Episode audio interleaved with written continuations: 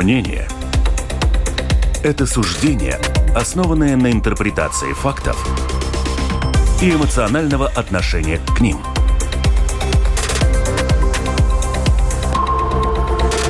Открытый разговор с Ольгой Князевой на Латвийском радио 4.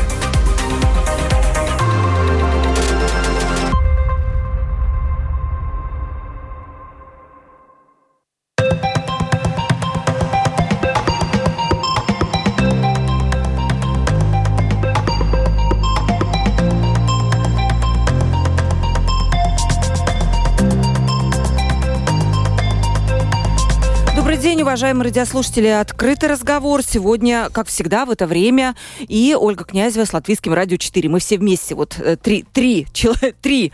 Э, Ольга Князева, Латвийское радио 4 и Открытый разговор. И все в это время. Сегодня у нас экономическая тема. Вчера появилась новость о том, что выявлен риск, что более 500 миллионов евро из средств Европейского Союза на инвестиции не будет использованы в этом году. А, об этом сегодня будет вот такой подробный доклад, который представит Министерство финансов финансов нашему кабинету министров. И в докладе Минфина подчеркивается, что если не будут ускорены инвестиции из фондов ЕС э, на, в период с 2021 года до 2027, то Латвия может потерять финансирование Европейского Союза в соответствии с регулированием Европейской комиссии за недостижение минимальных э, задекларированных целей. Но вы знаете, мы с этой новости начнем, потому что у меня сегодня, я считаю, прекрасные экономисты в гостях, и мы, конечно, поговорим не только об еврофондах, а то мы поговорим намного шире, вообще об экономическом развитии, об экономическом рывке, потому что, вы знаете, дорогие гости, сейчас я их представлю, получается так, что у нас э, как будто каждый раз не хватает каких-то каких небольших каких-то моментов для того, чтобы вот-вот начать двигаться, и каждый раз какой-то кризис происходит, то пандемия, то война, то еще что-то, и мы не можем достичь вот этого рывка. И мы поговорим сейчас, что же мешает. Вот одна из вот этих причин, я назвала уже еврофонды, но, возможно, у нас будут и другие причины, которые вы мне озвучите. Петерис Страутинч у нас в гостях, главный экономист банка Луминор. Здравствуйте, Петерис. Здравствуйте. Ральф Немира, экс-министр экономики, экс-председатель парламентской народно-хозяйственной комиссии. Здравствуйте, Ральф. Да, мини, вот министр экономики, мы же с Ральфом поговорили о том, что, э, будучи на посту министра, у него были вот эти все данные, я думаю, общий взгляд такой очень хороший на экономическое наше положение и о том, где вот какие-то есть вот эти проблемные места. И у нас по телефону также Нормунс Гринбергс, председатель правления Латвийской ассоциации строителей. Здравствуйте, э, господин Гринбергс. Э, добрый день. Слышно нас хорошо? Да, да. Вы знаете, у нас строители не случайно. Потому что вот, ну, мне так кажется, что у нас главные вообще освоители, может так сказать, нет такого слова по-русски, но те, которые осваивают фонды, это строительные, конечно, компании. Ну, плюс еще крестьяне, наверное, там тоже достаточно э, денег крутится в этой сфере. Но строители это у нас особые такие отрасли, которые эти деньги осваивают. Если говорить по теме, Норман, давайте, может быть, с вас начнет. Вот эти вот 500 миллионов евро, которые мимо Латвии проходят, что это вообще значит? Эм, как, насколько строители вообще не получат из этих денег что-то? И не волнует ли вас, третий сразу вопрос вам задам уж сразу, что было, вот это, скажем так, неравномерность в освоении фондов Европейского Союза, об этом строители говорили с самого начала, когда только эти фонды начали предлагаться в Латвии. Э, да, действительно, я очень хорошо помню 2015-2016 год, когда очень громко строители говорили о том, что в предыдущем э, периоде э, был спад объемов строительства и фонды не были освоены. И этом, в этом периоде я вижу точно такой же сценарий, а, даже, по-моему, еще хуже, что нам и война, и, и Украина, и ковид, э, разные причины, которые там, как, как причины, почему у нас сегодня так. Э, мне даже трудно сейчас э, говорить о том, что такая большая сумма идет мимо, или мы за этот период не можем не освоить, что это значит для Латвии вообще, для строительства вообще, для экономики вообще. А, но на сегодняшний день я, я как-то все-таки думаю о том, что, ну, как это говорится, нечего пеплов э, там, ну, на себе там. А, Не надо посыпать голову пеплом, да? Да, да, именно так. Нам все-таки надо смотреть вперед, и я думаю, что и, и, и министры, и, и, и, и министерства а, ну, все-таки могут э, на сегодняшний день, ну да, факт такой, э, финансы у нас очень большие, которые можем э, освоить, э, остались там 3-4 года, но давайте э, начинаем конкретно планировать, конкретно запускать эти инвестиции, инвестиции в экономику. Э, я уверен, что это можно сделать. Угу. Ну, а что касается вот неравномерности, да, я помню, что раньше постоянно говорили о том, что есть такие волны в освоении фондов. То по-русски говорится, то густо, то пусто, то много, да, и возникает какой-то дефицит да. материалов и работников, то пусто, и тогда нельзя ничего прогнозировать. Вот исправили ли сейчас эту ситуацию кто, я не знаю, кто за вами надзирает? Наверное, Министерство экономики, да? Да, и, и я вижу, что это опять повторяется. Это зима для строителей такая пустая. Mm. Мы, вижу, мы видим, что экономика развивается, мы видим, что инвестиции э, доступны, мы видим, что следующие, э, следующие два года будет прогнозирован большой рост это значит, что 26-27 год будет опять пик, когда очень много будет работы, и некому будет это делать, цены э, очень резко поднимутся и так далее, и так далее. Опять будет э, вершина, то есть вверх-вниз, вверх-вниз, все это продолжается. Райф, но почему? несмотря на это, да, но несмотря на это, все-таки я уверен, что наши министры э, э, способны э, планировать э, за эти три года, э, как освоить э, эти фонды. Да, это, это всего лишь доклад, который говорит о рисках. Mm-hmm. Ральф, вот почему у нас строители постоянно жалуются, сколько я работаю, столько они об этом говорят, что у нас вот так идут освоение фондов, то у них много. Вот об этом сейчас прекрасно рассказал господин Гринберг. Вы тоже были в Министерстве экономики. Почему нельзя сделать, ну, более-менее какую-то ровную прямую? Ну, я должен согласиться, во-первых, то, что сказал господин Гринбергс по поводу отрасли. Э, с точки зрения Министерства экономики, чиновничество всегда пишет эти программы, которые связаны с освоениями денежных средств, и что мы э, в предыдущем периоде, может быть, видели, иногда э, программы составляются настолько жесткие, что э, критерии, что иногда их просто трудно освоить, и те бюрократические фактически такие нюансы мы сами прописываем для себя.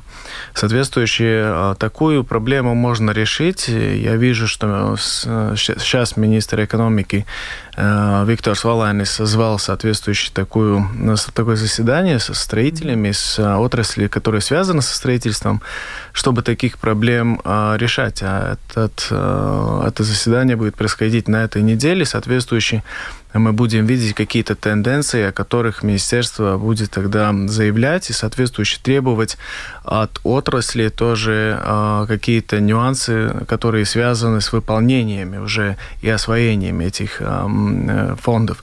Но был и такой случай, что раньше господин Нормунсбергс, который тоже представляет mm-hmm свою отрасль, он говорил, что э, настолько трудно э, освоить денежные средства, которые идут с Европейского фонда, что тут уже фундаментальная проблема и соответствующее неисполнение, о котором сейчас говорит министр финансов, подтверждает это сказано. Угу.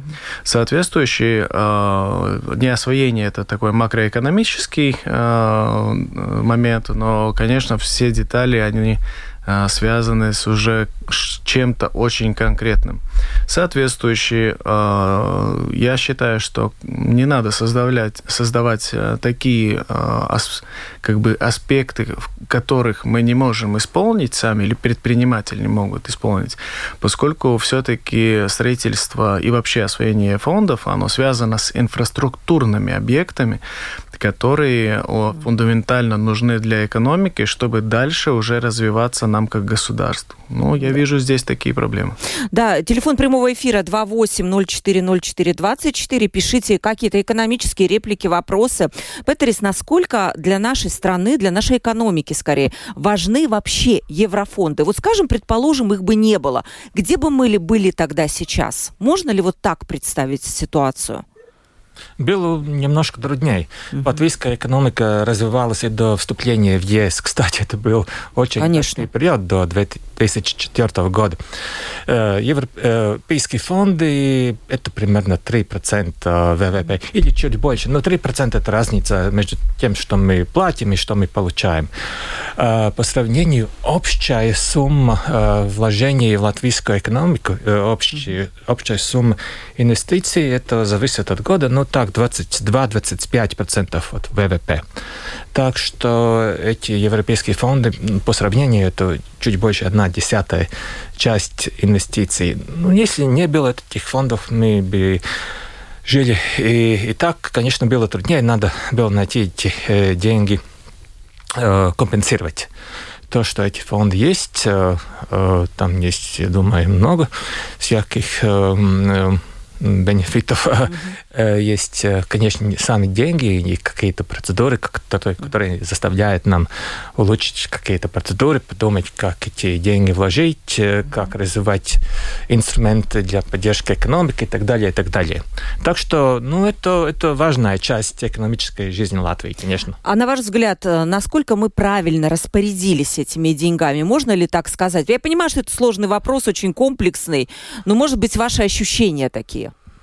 Ну, правильно ли они были, вот, может быть, направлены с точки зрения, где нужно направлять, чтобы был экономический рывок? Ну, это очень широкий вопрос. Очень широкий вопрос. Прошло 20 лет, это значит, там были уже, может быть, даже десятки миллиардов да. евро в целом, там сотни программ. Так, очень просто ответить, там все правильно и неправильно. Э, если очень простой ответ и так, и так. Не могу с этим так э, быстро э, разобраться. Но если мы говорим о главной теме сегодня, этих 500 миллионов, тогда, как я понимаю, эта проблема в первую очередь связана с фондом, который был создан во время пандемии. Uh-huh. Называется в Европе, его называют Renew Europe. Э, фонд восстановления, да? Да, да, угу. да, да, да. Э, фонд восстановления. И только что Financial Times опубликовал статью, где пишет, что, что по всей Европе страшные проблемы с освоением этих денег. Ну, на... А причина есть указана причина? Почему? Э, да, но там были, были очень-очень эм, высокие амбиции, что э, страны как таковые не могли просто все решать, как они будут распределять, осваивать эти деньги. Были цели, да, да именно? Там, там климат и социальное включение, другое, другое и дигитализация, и это были какие-то проценты. Точно не помню, 20-30 с разным целям. Когда я увидел эти цифры, тогда у меня уже тогда возникли вопросы. Там надо нам было освоить какие-то деньги для дигитализации. Но в Латвии уже есть одна из самых лучших э, сетей связи. Э, у нас есть, ну, конечно, не как в Эстонии, мы очень часто так говорим, mm-hmm. но есть довольно разумная э, система э, электронного правительства. Лучше, я, я бы сказал, лучше, чем в целом в Европе.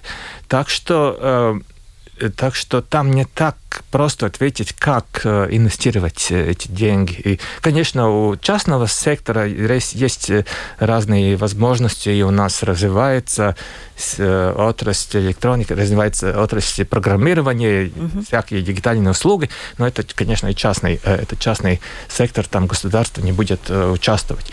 Так что я бы сказал, что это задание не было легким сначала. И там в Financial Times было написано, что есть только три страны в Европейском Союзе, где больше половины этих денег или уже получено из Европейского Союза, или, ну, там все уже так, угу. освоено, да? да? запланировано, как это будет делать. И, и в Италии эти, эти фонды стало одним из самых больших политических проблем последних лет, потому что они придумали программу э, реновации зданий, э, как бы э, хорошая идея, но эта программа была очень ну, неразумно запланировано, и там, там ой, очень изniekošana. Um, Э, э, ну, как бы разбазаривание да, денег. Да, да, да, огромно. Не, огромно из наикошена неправильное использование да, денег. Да, раз, разбазаривание денег происходит. Угу. Согласны с этим, Ральф, э, то, что сказал Петерис, э, то, что у нас вот и есть некий такой момент, что эти э, очень сложно написаны программы и очень сложно их освоить, и иной раз вот даже, говорю, страны не могут справиться с этим. Ну, я должен согласиться. И если мы смотрим на данные, которые были у Министерства экономики, тогда Э, та часть, которая связана с дигитализацией, э, в принципе, была связана с тем, что да, наша экономика довольно не дигитализирована. Да, я про то же, я очень удивилась. Нет, когда... Петерис э, говорил, в принципе, о другом немножко вопросе. Это было связано с госуслугами. Они а довольно... ЕВСЛИБа, говорят, опять надо туда деньги вложить. Может ну, быть... пожалуйста, вот, неужели у нас нечего дигитализировать?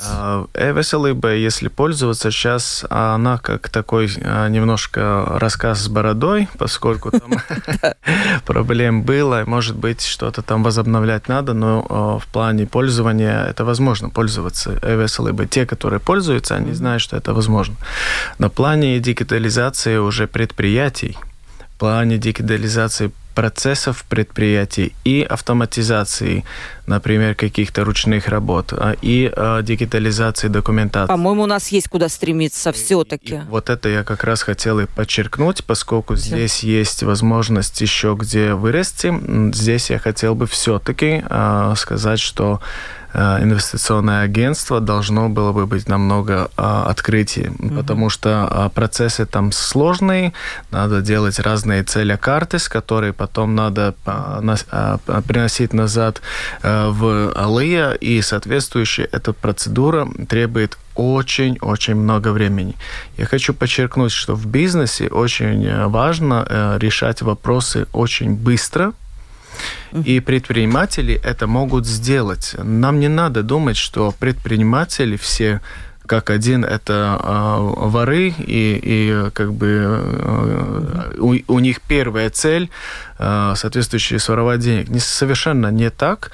Во-первых, они готовы э, инвестировать в дигитализацию. Пожалуйста, не делайте бюрократические э, трудности для э, тех предпринимателей, которые готовы инвестировать эти деньги в свои процессы.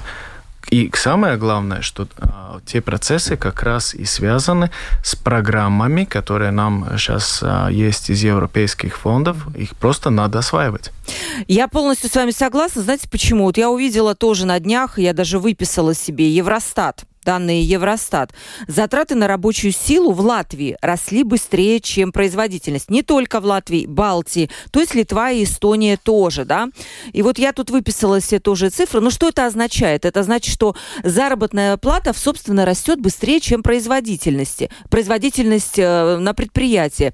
И то есть, что это значит, в свою очередь, прибыль предприятий падает, поскольку часть заработной платы эту прибыль просто съедает. Это данные Евростат. Ну, и... это не совсем совсем так, я бы сказал. Э, хорошо, у нас вот есть макроэкономический эксперт, которому я доверяю, безусловно. Так, потому что если мы, мы смотрим на часть э, э зарплат ВВП, это часть примерно 50%.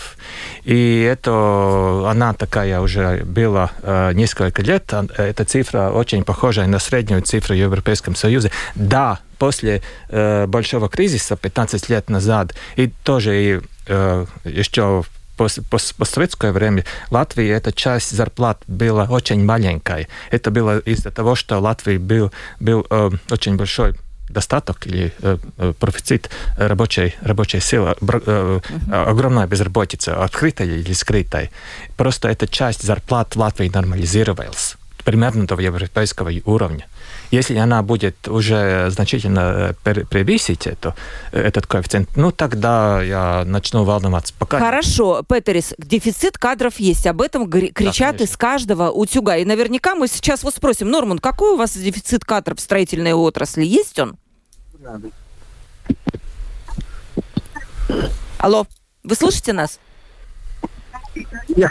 Да, дефицит кадров. Вот конкретно строительную отрасль давайте возьмем. Вы можете как-то его измерить, я не знаю, в процентах к чему-то или в количестве людей, которых не хватает? Вы знаете, у нас что-то со связью. Алло? Алло. Да, вы слышите меня? Сейчас я слышу. А, слышите, но да. Я не, я не слышал вопрос. Да, я повторю. Э, Дефицит кадров. Да. Мы сейчас как-то плавно перешли к этой теме. И вот э, насколько в вашей отрасли ощущается дефицит кадров? Может быть, какая-то цифра у вас есть? А, насчет кадров, насчет кадров мой комментарий такой, что все-таки эти м, повышения объемов и спады э, очень э, негативно э, работают на, на то, чтобы э, удержать постоянные кадры.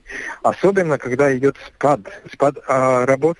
Ну, например, например, проекты по утеплению и- и Еврофонд и, и, э, в, этом, в этой зимой очень много этих проектов останови, остановились. И что делают строители? Они отпускают свои кадры. И А в куда они идут? Куда году? идут эти кадры? Ну вот, ну, ну, ну эти кадры уходят куда-то или в другую отрасль, Или или, в другую? даже уезжают за, за рубежом, и там работает э, строительство. И потом, потом э, э- эти кадры обратно э, достать это, это почти не- невозможно. Так что эти спады и, и- и объем вверх-вниз а, остается ну, эм, очень, очень э, негативный результат после этого. Мгм. И, э, но если был бы выровнен это все, тогда намного легче было бы с кадрами и, и с рабочей силой. То есть, Петерис, к чему я пытаюсь вопрос задать? Э, У нас все равно есть дефицит кадров, и он есть, и многие говорят, последняя конференция Туриба, может быть, кто-то из вас был тоже, там прям целый день об этом а, говорили. И как один из выходов, это как раз дигитализация. Но у нас э, люди как будто не готовы вкладывать деньги в эту дигитализацию. Я бы сказал так, что возможности разумной, э, разумных вложений в дигитализацию, э, это зависит от э, общего уровня развития производства.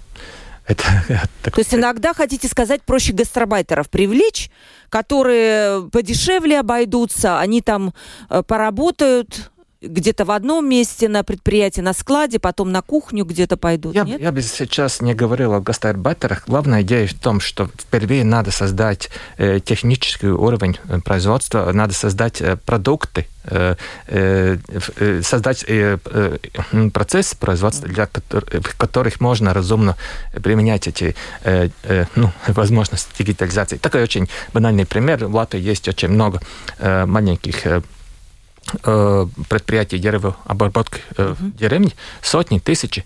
У них один, два, три продукта, они все, все время работают э, с, с теми же самыми покупателями, и там ну, просто нет, э, нет, у у них только нужны ну, э, компьютер и, и средства связи, там просто ну, невозможно ничего дигитализ- дигитализировать. Чтобы э, что-то дигитализировать, надо пройти, перейти все экономики предприятиям на, на совсем другие пр- продукты. На вы- конечно, высокую добавочную да, стоимость. Да, да это, это происходит. Это уже происходит. Например, если мы сравни- сравниваем э, объем производства электроники сейчас и после большого кризиса, э, он вырос в 8 раз. Э, Производство электротехнической промышленности э, в течение этих примерно 12 лет выросло на 5 раз. Так что это, За счет чего? за Это, счет, э, в первую очередь, э, ну там э, это, это желание самих предприятий просто зарабатывать больше, потому что высокая прибавочная да, стоимость можно- больше... можно назвать- Либо это государство дает эту возможность с помощью еврофондов, может быть, та- у Ральфа спросим, э, кто, кто? Это благодаря или вопреки? Происходит это все из-за трех э, таких главных принципов. Во-первых, э, это привлечение инвестиций, в этом случае или частных, или, например, кредита, э, который может дать э, импульс на развитие в предприятии. Во-вторых, это происходит из-за э, стра- стратегии самого предприятия, соответствующей идеи, что же мы хотим сделать. Вот мы посмотрели на новые рынки, на продукты, которые мы можем продать дороже и соответствующе поднять продуктивность. И в-третьих, о том, о чем мы говорили говорим сейчас, это европейские фонды, которые возможно использовать на такие благие цели. А За... почему вы банки не упоминаете? Я только что упомянул. А, это номер один. Значит, э, финансирование. Финансирование, которое связано с личными инвестициями, например, привлекая какого-то а, еще угу. предпринимателя в свой бизнес, или соответствующие, интересуясь о финансировании в банках. Соответствующие эти три составляющие могут дать импульс предпринимателю. Сама дигитализация или продуктивность, о которой мы хотим говорить как самой а, конечной стадии, она не произойдет сама по себе. Угу. Соответствующие эти три составляющие должны а, быть, а, хотя бы два из них, если нет своего финансирования. Соответствующие здесь мы можем видеть какой-то скачок. Но поскольку мы говорим сейчас о европейских фондах, ну тогда э, так, такой как бы нюанс, как развитие предпринимательства а, и продуктивности через дигитализацию, а, он существует. Главное, я как уже изначально говорил, не создавать нам самим, своим предпринимателям бюрократические проблемы, которые я уже говорил, что они фактически есть, и процедуры, которые, через которые надо пройти предпринимателю, параллельно своей предпринимательской деятельностью, это большие и, мне кажется, сверхбольшие. Соответствующие, многие, может быть, теряют интерес, во-первых. Во-вторых, теряются где-то в бюрократических документах и бумагах разных, и формах, и так далее. Ну, кто-то, а, а, кто имеет а, возможность все-таки проходить через это все, ну, достигает какие-то цели. Петерис, у вас есть э, цифра, может быть, вот вы сказали в 8 раз, в 5 раз увелич, увеличивается объем таких предприятий, продаж, да, объемов, которые производят что-то, ну, для наших слушателей дорогое, да, с высокой прибавочной стоимостью. Если мы берем наш пирог экономический, увеличилась ли пропорционально доля этих предприятий, которые зарабатывают больше, естественно, они больше платят налогов в бюджет. Раньше, я помню, когда Аша Раденс был министром экономики, он называл эту цифру, их таких э, около 18%, которые ну, с высокой добавленной стоимостью. Да, это происходит, э, конечно, э, мы не можем один день проснуться в совсем другом мире, это постепенный процесс. Но, но это происходит. Э, я уже упоминал электронику и машиностроение. Эти отрасли э, 90-х э, почти полностью развалились. Mm-hmm. В 2000-м там не было почти ничего. Э, ну, сейчас машиностроение и металлообработка, электроника – это одна из пяти главных экспортных продуктов Латвии. Там есть в целом пять, так что назову деревцина, продовольствие, Э, машиностроение и электроника, э, интеллигентные услуги, IT-бизнес э, услуги и туризм и авиация.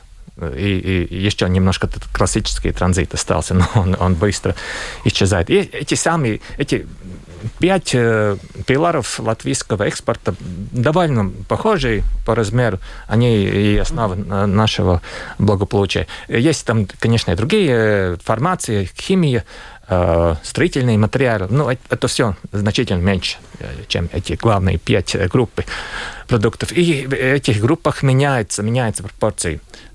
Часть продовольствия и дресин уже значительно ниже, чем это было 20 лет назад. И что еще важно, и эти э, наши традиционные отрасли э, значит, э, быстро развиваются. Э, обработка древесины сейчас это ну, что-то абсолютно совсем другое, чем это было э, в 90-х годах. Транзит снижается, скорее всего. Да, да, да, транзит был в начале этого века транзит был половина всего экспорта услуг. Сейчас это 2%. 2. Из, из половины это что, до двух, э, примерно 2% часть э, транзита. Да, но тут, кстати, есть вот вопрос про железную дорогу. Она не получает... Э, да, давайте mm-hmm. сразу его... Я просто у меня цифра есть. Так, сейчас. Важнейшими проектами, в которых не использовано финансирование Европейского Союза, являются проекты Латвия Зельсельш 54 миллиона евро. Учитывая, что сейчас у этой компании падают обороты, ну, логично, да, потому что эта компания перевозит российские товары, от которых вообще, в принципе, вопрос есть, надо ли отказываться отказываться. Да. У нас была недавно передача, и, возможно, это будет принято политическое решение. И там еще будет больший дефицит. Как э, и вообще, как вы видите, Ральф, вот судьбу, скажем, латвийской железной дороги на фоне всех этих новостей? Ну, насчет э, Латвии Дzelzceļš мы только что, наверное, как раз и это все оговорили, что будет происходить с Латвией Дzelzceļš. Конечно, если Латвия Дzelzceļš не находит э, новые э, рынки как развиваться, что им очень трудно, поскольку они довольно статические предприятия, если я могу так сказать. А, им, конечно, будет довольно трудно, потому что LZ Cargo, который же занимается логистикой фактически, а, и связь а, с Белоруссией, Россией и дальше Азией, конечно, сейчас а, будет под большими вопросами, и, как вы уже говорили, это возможно через политические, чисто политические, не экономические а, решения, там вообще сделать совершенно другие, ну, такие повороты, которые будут э, отягощать э, действия Латвии Зелстач, ну и соответствующий ЛЗ Карго, например. Соответствующий, конечно, здесь э, в экономике рост происходит, если мы видим спад в какой-то одной отрасли, это не значит, что не развивается другая. Соответствующие, хотим ли мы быть э, транзитной э, так, хабом, то есть или государство, которое предлагает транзитную отрасль как одну, одну из самых главных, или соответствующе мы здесь работаем и добавляем высокую добавленную стоимость. Что соответствующее значит, что те люди, которые работают в таких предприятиях здесь, в Латвии, будут от этого иметь намного больше, нежели э, гру, грубым транзитом. А кто должен это решить, Райф? Вот когда мы решаем, вот мы хотим, не хотим, да, бизнес, понятно, есть у нас построенные порты, они есть, они работают. При этом, кстати, Лепойский порт там, по-моему, в прошлом году практически не потерял, потому что он внутренние грузы больше, да, обслуживает. Диверсифицирован, да. Да. Э, я думаю, что, что тут э, просто хотеть, наверное, не будет хватать uh-huh. совсем, э, поскольку надо хотеть и что-то делать. Соответствующий, я думаю, что, опять же, переориентация экономики, это связано с политикой, связано с тем, что мы говорили немножко перед этим, соответствующие с государственной поддержкой, может быть, каком-то и бюрократическим, и также финансовым uh-huh. аспектом аспекте соответствующее направление тогда может меняться. Это не будет происходить завтра, это будет происходить в течение 10 лет. Вы видите, что уже идет оно в эту сторону, с помощью каких-то законов, поддержки фондов. Вы видите этот процесс? Я оптимист. И в этом случае я вижу, что Министерство экономики все-таки исходит из данных, которые они имеют. Есть и Центральная статистика Спарвалда, которая собирает все данные, она находится под Министерством экономики. Министерство экономики а, сотрудничает с разными а, негосударственными а, организациями. И в и инвестиционными э, негосударственными организациями. И здесь, конечно, такая общая работа происходит. Соответствующая, исходя из тех данных и э, мнений этих организаций, возможно идти вперед. И мы не забудем, что есть и такие предпринимательские организации, как ЛДДК, ЛТРК, которые объединяют предпринимателей, которые очень тесно работают с Министерством экономики. Соответствующие, это те люди, которые предприниматели, которые готовы готовы а, высказать предложение, не только критику, а и предложение, и соответствующее тогда правительство имеет а, возможность решать один или другой вопрос, чтобы развивать нашу экономику. И я думаю, что на данный момент это все-таки мы не чувствуем сразу на завтрашний угу. день на, на увеличении, например, э, заработной платы или пенсии или что-то такое, что мы хотели бы, конечно, я это понимаю, но все-таки э, этот, как сказать, такой большой паровоз, он куда-то все-таки поворачивается. Вы знаете, я хочу сказать, что правительство, если захочет, оно очень хорошо может быстро, очень быстро. все сделать. И это по примеру вот той же самой банковской отрасли я вижу, когда э, эти дискуссии, конечно, были, что справедливо надо заметить, и банки принимали в них участие. Но, Петерис, сейчас началось в прошлом году. Вы, как представитель банковской отрасли, может быть, вам изнутри еще тоже что-то более понятно, чем нам. Господин Рейерс, глава бюджетом финансовой комиссии Сейма, обвинил в том, что банки ничего не делают для развития экономики. Кредитов не дают. Конкуренции между банками нету. Из-за этого у нас в экономике не хватает 2 миллиарда евро, которые у нас могли бы быть как в Эстонии или как в Литве. Но по поскольку банковская политика вот такая, сидеть на деньгах, ничего не кредитовать, то у нас экономика не развивается. Как вы видите вот такие обвинения со стороны, вот, будучи внутри отрасли? Э, я вижу каждый день в банке, когда мои коллеги разговаривают, например, ну, у этого приятия есть такое, такое предложение от Светбанк, э, такая ставка, можем мы дать что-то лучше. Это вы слышите, я, да? Все время, все время я слышу эти разговоры, я вижу этот процесс. Те, которые обслуживают э, частных клиентов, там говорит не, не так много отдельных случаях, но в целом о всяких услугах, маркетинге и так далее. Так что я каждый день живу, нахожусь в, среди этой конкуренции. Так что я очень хорошо знаю, что, э, что э, в Латвии есть э, конкуренция между банками.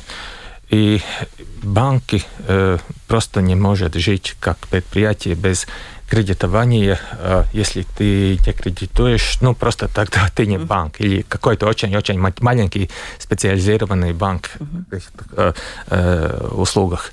Так что банки кредитуют, Э, в Латвии, Эстонии, э, Литве работают более-менее те же самые банки. Там есть небольшие э, разницы. В Эстонии нет Цитадель, в Латвии Литве нет ЛВХ, как это эстонский банк называется. Ну, примерно те же самые банковские группы. Луминор это просто только филиалы Э, одного банка, в случае с э, там э, дочерние предприятия, но они тоже работают, как ныне, фактически работают как, как одна, одно предприятие. Те же самые условия кредитования в странах Балтии, та же самая политика рисков.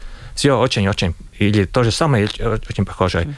Так что разницы Э, причины разницы динамики кредитований в балтийских странах надо э, искать в самых э, балтийских странах. То есть мы сами виноваты. У нас предприятие хуже получается. Я пожалуй, что не используем это слово виноват. Все, все здесь хотят искать э, виноватых, вин, виноватых, э, виноватых. Если вы э, посмотрите, даже не надо сравнивать с другим, другими странами Латвии. У нас в Латвии есть э, разные регионы, города, где экономическая э, динамика очень-очень Э, отличается. Мой любимый э, пример число э, производителей, которые приходят на Лепаю, и тех, которые приходят на, на Даугавпилс. Две города с очень похожим числом населения. И есть, есть, есть и другие примеры. Если у вас, если не нравится пример Лепая, там есть спорт, большой город, есть например, пример Смилтона, где нет порта, нет даже железной дороги, но тоже очень экономика э, благополучно развивается. Так что э, это очень такой, э, ну, недостаточно э, замеченный э, фактор э, в, в публичной среде Латвии, Ра, э, значение местного э, управления, местной экономической политики. Угу. Все же я хочу, э, я буду сейчас на месте господина Рейерса оппонировать вам. Э, статистика, которая прозвучала на заседании Народно-хозяйственной комиссии Сейма, она четко говорит, что за 10 лет прирост кредитования в Литве, по-моему, 80%, в Эстонии 60%, у нас ноль. Угу. Цифры таковы. Так вы говорите, что у нас предприятия сами не хотят брать кредиты, либо они не настолько хороши, что наши банки оценивают их рискованно. Э, я бы сказал, что э, все хотят развиваться, э, производители хотят развиваться, и банки хотят работать больше. В таком смысле банки такие же предприятия, как другие. Там работают те же самые экономические стимул. И если мы э, говорим о всей истории, экономической истории Балтии, тогда мне, тогда, конечно, вопрос, сколько у нас часов времени, но ну, если очень коротко, тогда в Литве 90-х э, намного лучше сохранили советскую промышленность, которая после, ну, угу. так, Снайби, дальше, да, по-моему, да, да, другие, другие есть более значительные предприятия. Это сейчас еще продолжает дать результат Э, Эстонии была намного более амбициозная программа привлечения э, и создания новых предприятий и, развития э, дигитальных услуг. Ну, это только небольшие, э, детали.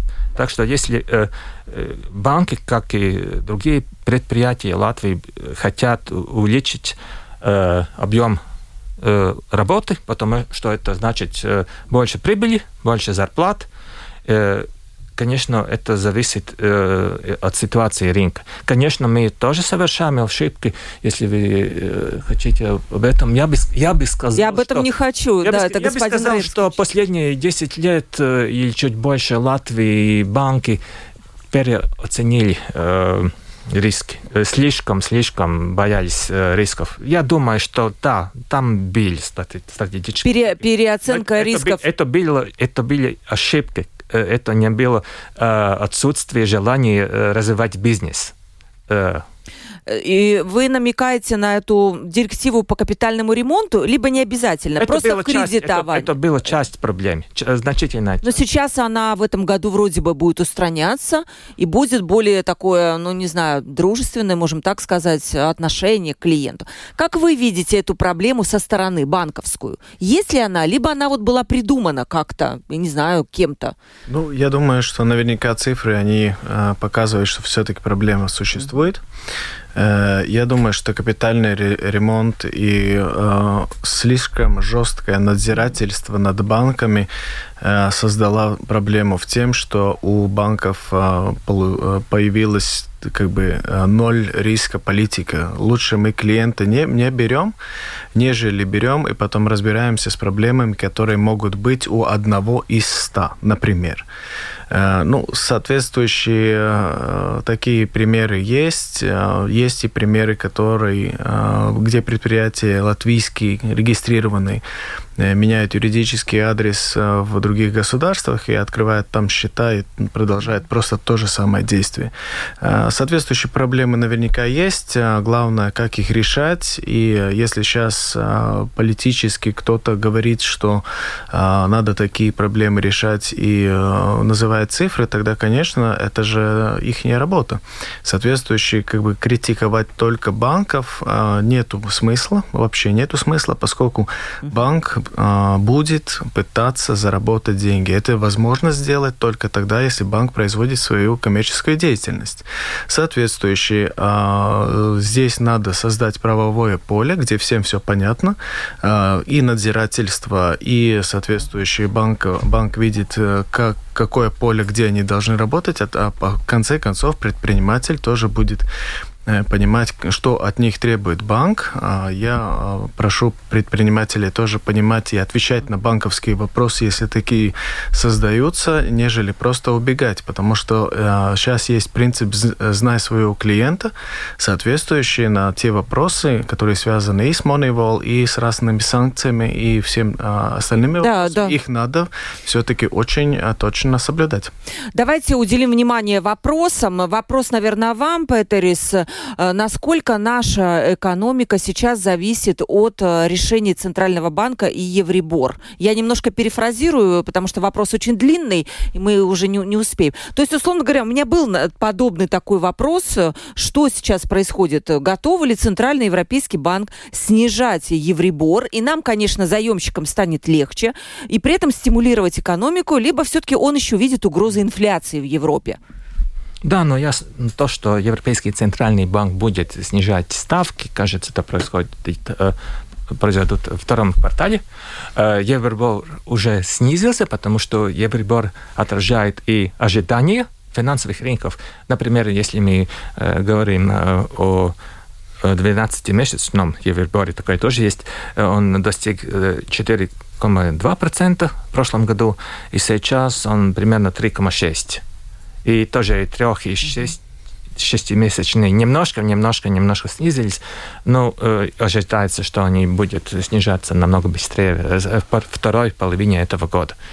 Некоторые даже 25-й год называют экономисты. Нет, нет, Все-таки ну, я, в я этой, думаю, да? что, что 20, э, в начале 25 года, как ожидают финансовые рынки, ставки Euribor будет уже примерно 2,5%. А ноль-то ждать? Э, ноль. Возможно, это возможно. Это, ну, это не главный прогноз, э, основ, базисный прогноз, но это, ну, принципе, в принципе возможно, потому что есть, э, есть серьезные риски, что еврозона верни, э, в еврозоне вернется проблема слишком низкой инфляции которая была характер, характерна для еврозоны э, очень продолжительное время. Это очень вероятно, что эта проблема вернется. Э, вам вопрос, наверное, Ральф. Нужно ли Латвии отказываться от экспорта и импорта с Россией? Ваше мнение? С одной стороны, да, у нас была недавно просто передача, но вопрос от слушателя поступил. С одной стороны, мы получаем деньги в бюджет. И Гриндекс, Фарм, они торгуют медикаментами, транзит, железная дорога, все это деньги, на которые идут там на наших пенсионеров еще куда-то, да. А вот что, ну, с моральной точки зрения, что, что как, как поступить? Что мы хотим делать? Мы хотим финансировать войну или не хотим? Это вопрос номер один. Во-вторых, мы хотим... Э, Если мы поступаем продукт, туда мы, продукцию, то мы у них мы, забираем мы, деньги. Мы, мы, мы хотим э, жителям России понять, что, в принципе, то, что происходит, нехорошо, и соответствующее сделать давление на свое политическое руководство или нет. Это фундаментальные вопросы. Я думаю, что здесь они уже отвечены. Отвечены в плане э, того, как парламент проголосовал голосовал полностью... А, по зерну? По всему. А, зерно, конечно, связано очень с европейской общей политикой, потому что мы же понимаем, что если мы закроем свою границу на открыто, будет литовская, эстонская граница, ну тогда это просто бессмыслица. Да. Я бы сказал, что можно на этот вопрос ответить намного проще. Без политической риторики Латвия часть европейского общего рынка и часть таможенной зоны.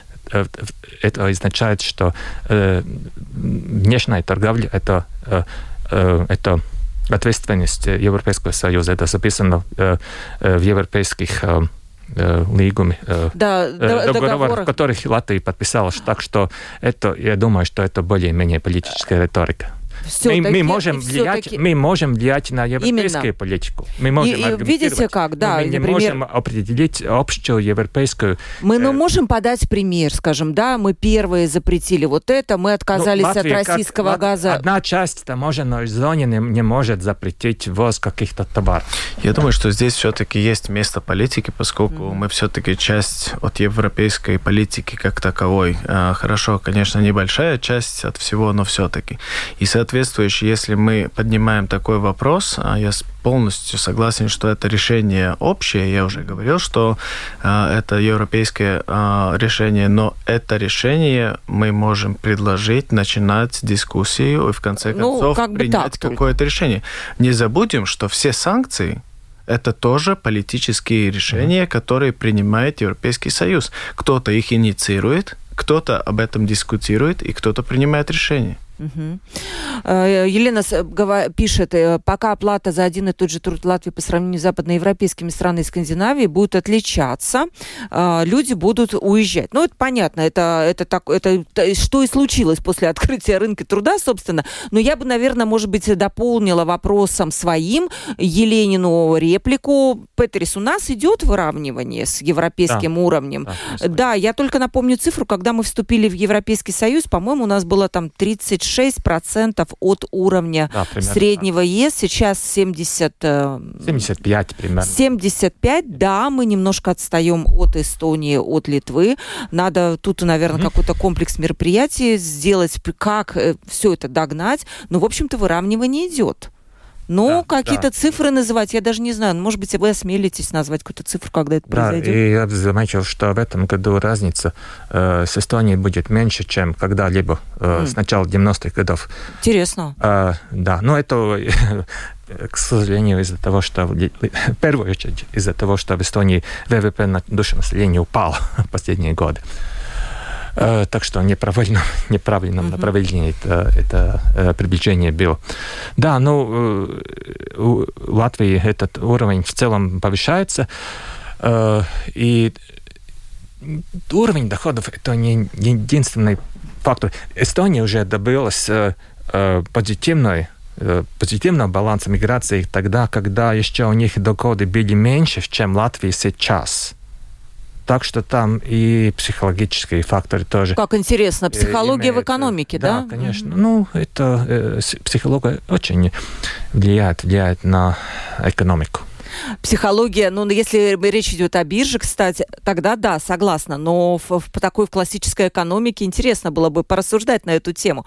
Э, мы не успеваем еще очень много, вот прям начали капать, капать, капать вопросы, но короткие зачитаю, должно ли государство заниматься эм, бизнесом, либо нужно выводить крупные предприятия на биржу, и тогда пускай управляют какие-то умные люди. Государ... Успеем только это, Государство да. должно сохранять предприятия, которые держат инфраструктуру, но государству заниматься бизнесом нет никакого смысла. Я считаю, что в этом случае предприятия, которые готовы и могут э, работать в открытом рынке, не должны принадлежать государству. Но э, инфраструктурные э, предприятия обязательно особенно критической инфраструктуры. Газ, электричество, э, аэропорт. Ну, сейчас так и есть, да, по-моему? Ну, я немножко слышал, что э, начались дискуссии по этому вопросу, и какие-то предприятия, которые даже держат инфраструктуру, сейчас угу. на данный момент думают подать, э, ну, скажем честно, это на приватизацию в каком-то э, другом немножко, э, конечно, образе, но передача в приват капитал, да, соответствующий. Мне кажется, что инфраструктурные все-таки предприятия надо держать, поскольку могут быть ситуации, с которыми мы сталкиваемся уже, например, сейчас, где решение принять будет намного проще, если эти предприятия принадлежат государству.